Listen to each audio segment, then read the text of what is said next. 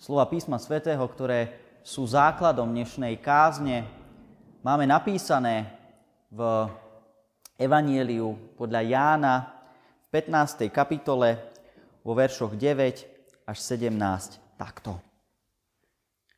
Ako si ma zamiloval Otec, tak som si zamiloval aj ja vás. Zostaňte v mojej láske. Ak budete zachovávať moje prikázania, zostanete v mojej láske, ako ja som zachoval prikázania svojho Otca a zostávam v jeho láske. Toto som vám povedal, aby moja radosť bola vo vás a aby vaša radosť bola úplná. To je moje prikázanie, aby ste sa milovali navzájom tak, ako som vás miloval ja. Nikto nemá väčšie lásky ako ten, čo svoj život kladie za priateľov. Vy ste moji priatelia. Ak robíte, čo vám prikazujem, už vás nenazývam sluhami, pretože sluha nevie, čo robí jeho pán. Nazval som vás priateľmi, pretože som vám oznámil všetko, čo som počul od svojho Otca. Nie, vy ste si vyvolili mňa, ale ja som si vyvolil vás a ustanovil som vás, aby ste šli a prinášali ovocie, aby vaše ovocie zostávalo, aby vám Otec dal všetko, o čo ho budete prosiť v mojom mene. Prikazujem vám, aby ste sa navzájom milovali. Amen. Toľko je slov písma. No, sestry, milí bratia, dnes budeme hovoriť o láske, ako je to zjavné už z Evanjelia. A to je také zradné hovoriť v cirkvi o láske. Už sme toľko veľa o tej láske počuli, tak často o nej hovoríme aj tu v našich kázniach.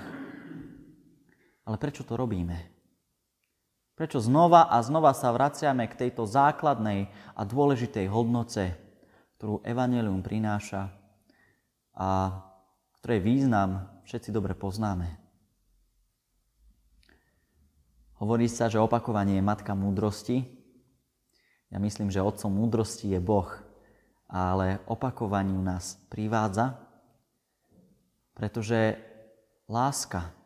A to, ako vnímame lásku, je veľmi dôležité a základné pre nás ako ľudí, pre nás ako kresťanov vo všetkých oblastiach života. Láska pre nás nesmie byť slovom, ktoré by sme spájali s niečím ako nadávka. Nie je to žiadne negatívne slovo. Naopak, je to jedno z najvzácnejších, neviem, neviem povedať, že slov, ale to, čo označuje láska, je to jedno z tých najvzácnejších, čo dokážeme v živote mať. Boh je láska, hovorí sa. Ježiš uh, pripomína lásku na všetkých miestach, kde je. Boží zákon vykladá láskou. Aj v tomto evanjeliu nás vracia k tomu, aby sme nasledovali jeho prikázania z lásky. Aké sú tie Kristove prikázania? Kristus, keď vyklada Boží zákon, Božie prikázania, upozorňuje, čo je podstatou tých prikázaní. Upozorňuje, že každé Božie prikázanie nie je na to, aby nás nejak obmedzovalo, aby nás držalo, aby nás, nás nebodaj vyvolávalo zbytočný strach. Ale naopak, je dané z lásky človeku, aby sme boli v bezpečí, spoznávali Boha v radosti a pokoji a dokázali milovať a bezpečne, oddane. To je moje prikázanie, aby ste sa milovali tak, ako som miloval ja. Toto nie je prvýkrát, čo v Evanjeliu podľa Jána Ježiš tieto slová učeníkom hovorí. To je základná vec, ktorú dáva nám kresťanom. Základná vec, podľa ktorej majú cirkev ľudia vo svete poznať, podľa našej lásky. A tá nesmie byť plýtká. Tá nesmie sa podobať láske, ktorú vidíme v médiách, vo filmoch, v televízii. Nejde ani o lásku z červenej knižnice. Nejde o nejakú lásku žiadostivú, ktorá hľadá len uspokojenie pre telo. Láska, o ktorej hovorí Kristus, je láska obetujúca sa. Nikto nemá väčšej lásky ako ten, čo svoj život kladie za svojich priateľov. Keď máme ten deň matiek, iste každá mama by dokázala za svoje dieťa položiť aj život. Bola by mu ochotná dať všetko, čo potrebuje. A keby bolo treba, uprednostní jeho život pred tým svojím. Sám to vidím na moj- mojej mame, na a, m- manželkynej mame, na mojej manželke. Ako materstvo prináša túto hodnotu do života ženy. Automaticky. Ochotná dať všetko za svojho blízkeho. A to je naozaj vzácne. Ale pozrime sa znova, čo hovorí Ježiš. Nikto nemá väčšej lásky ako ten, čo svoj život kladie za svojich priateľov. Ježiš rozširuje okruh tej najobetavujúcejšej lásky. Byť ochotný dať všetko, položiť život nielen do tej primárnej rodiny, ale za priateľov. A koho on vidí ako priateľov? Vy ste moji priatelia. Keď robíte, čo vám prikazujem. Vy ste moji priatelia, vy, ktorí dôverujete môjmu slovu, ktorí ma nasledujete. Vy v cirkvi, vy cirkev, vy, ktorí tu dnes ste. Sme Kristovi priatelia.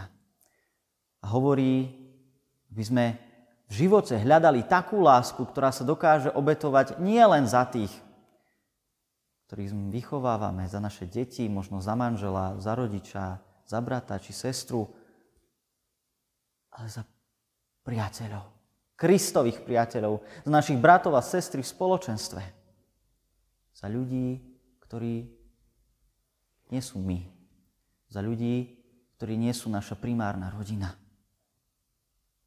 za ľudí, ktorí môžu byť celkom cudzí, žiť úplne iným životom, no Kristus nás s nimi spája. K takej láske volá cirkev, k takej láske volá nás všetkých. A čo je zaujímavé?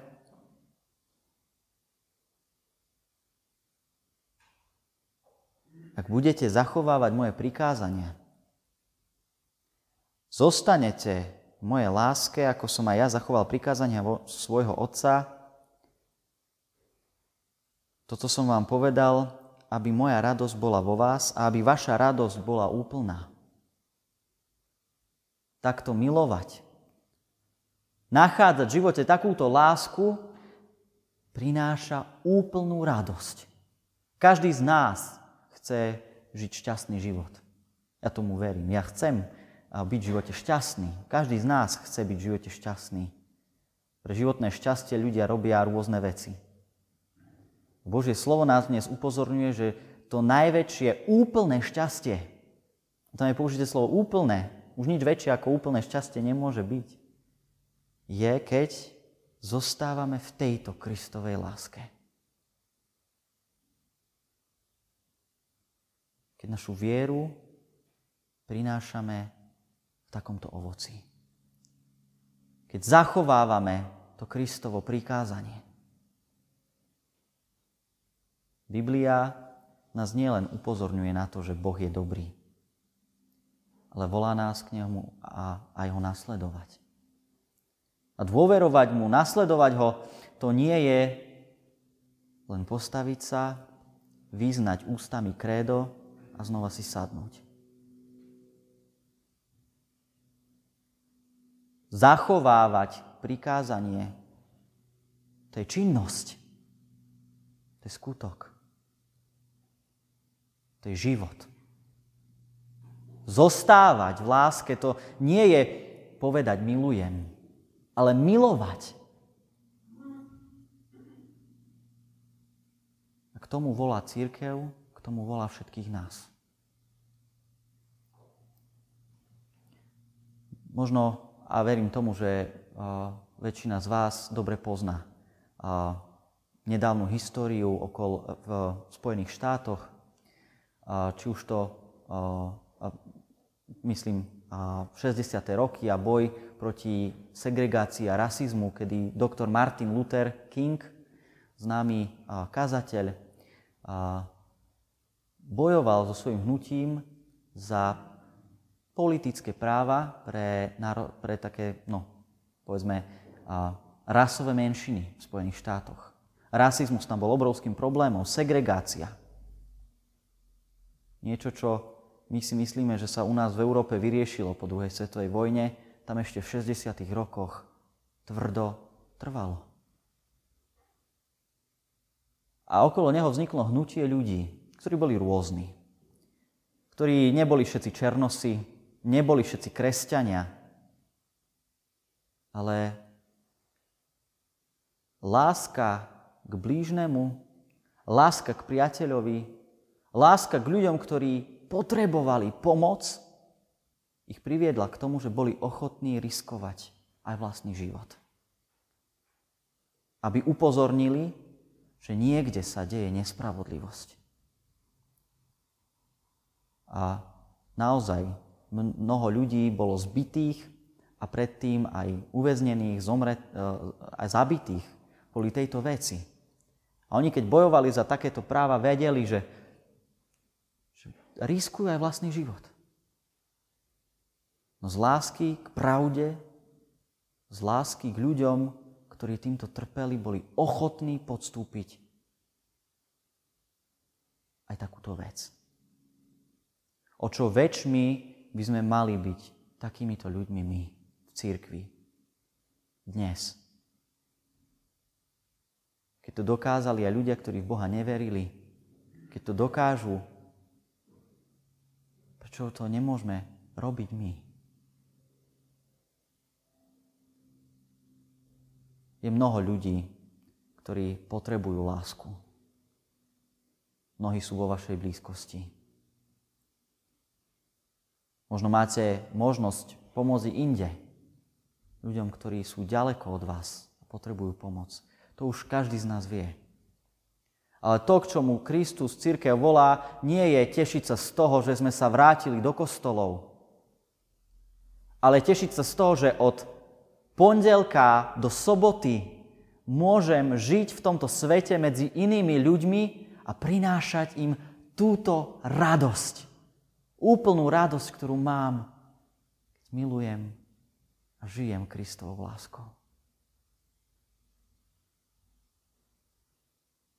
Tam má cirkev žiť.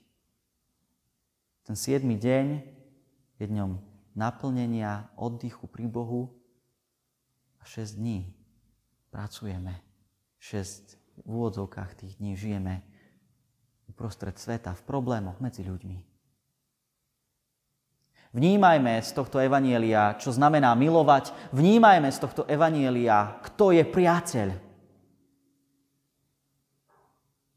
Že sú to všetci tí, ktorí Kristus miluje a ktorí Krista milujú. A to nie je všetko. Na iných miestach nás Ježiš volá, milujte aj svojich nepriateľov. To sú naozaj veľké veci, ale my nie sme sami na to. Kristus v tom zostáva s nami. On prvý položil svoj život za nás, tak nám určite pomôže i v tom, aby my sme svojím spôsobom boli ochotní vydávať veci a všetko aj pre ľudí okolo nás. Amen.